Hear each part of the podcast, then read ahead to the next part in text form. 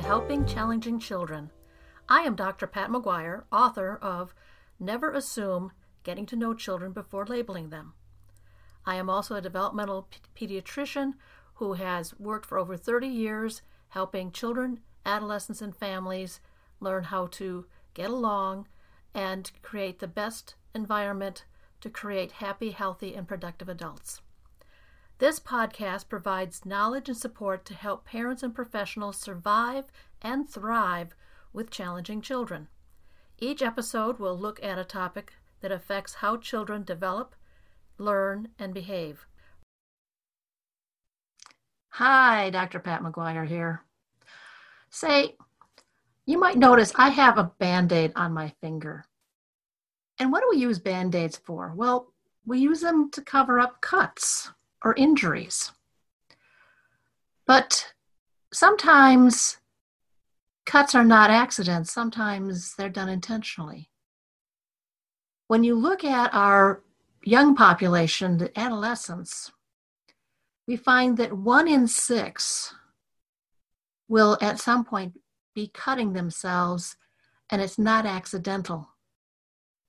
Well, how does that happen? Why would they do that? Well, we know that those same risk factors that are called the adverse childhood experiences can play a major part because they feel their world is not safe, it's not loving, and they, they feel anxiety and depression.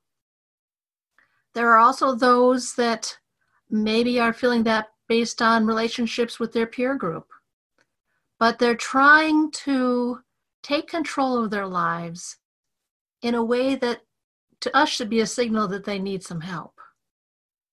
There are usually four reasons why someone might cut. One may be to replace physical pain, physical pain for the emotional pain they're feeling.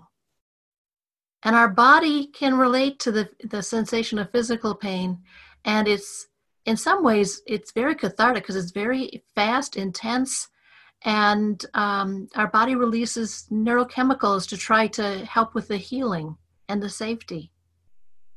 A second reason could be that that adolescent is showing that they are their own harshest critics.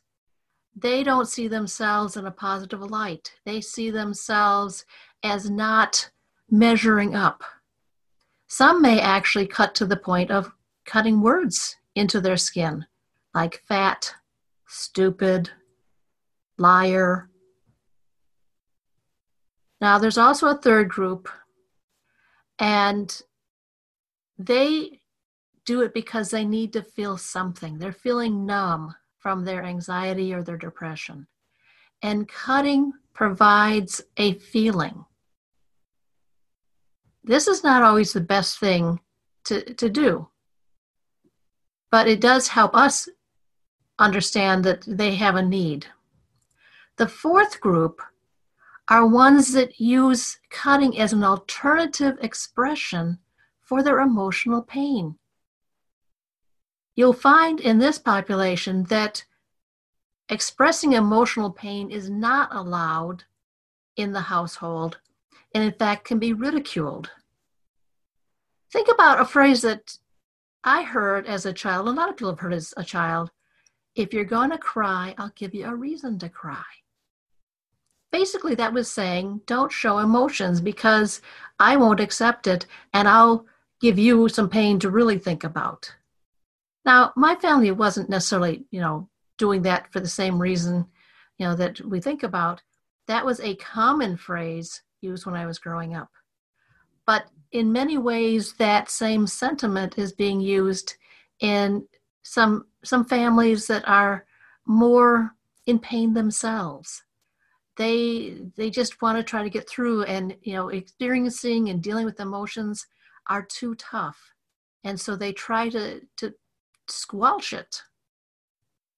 Unfortunately, with the kids that we're dealing with, then it shows up with cutting, or what are also called other non suicidal self injury acts.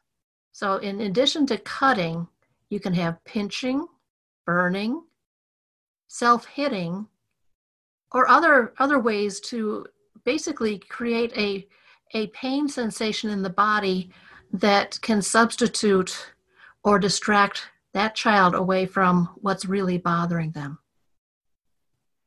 So, for this next week, how about you look at the kids that you're dealing with? Maybe they're your own children, maybe they're children uh, that you teach or care for, or if you're a social worker or therapist that you're working with.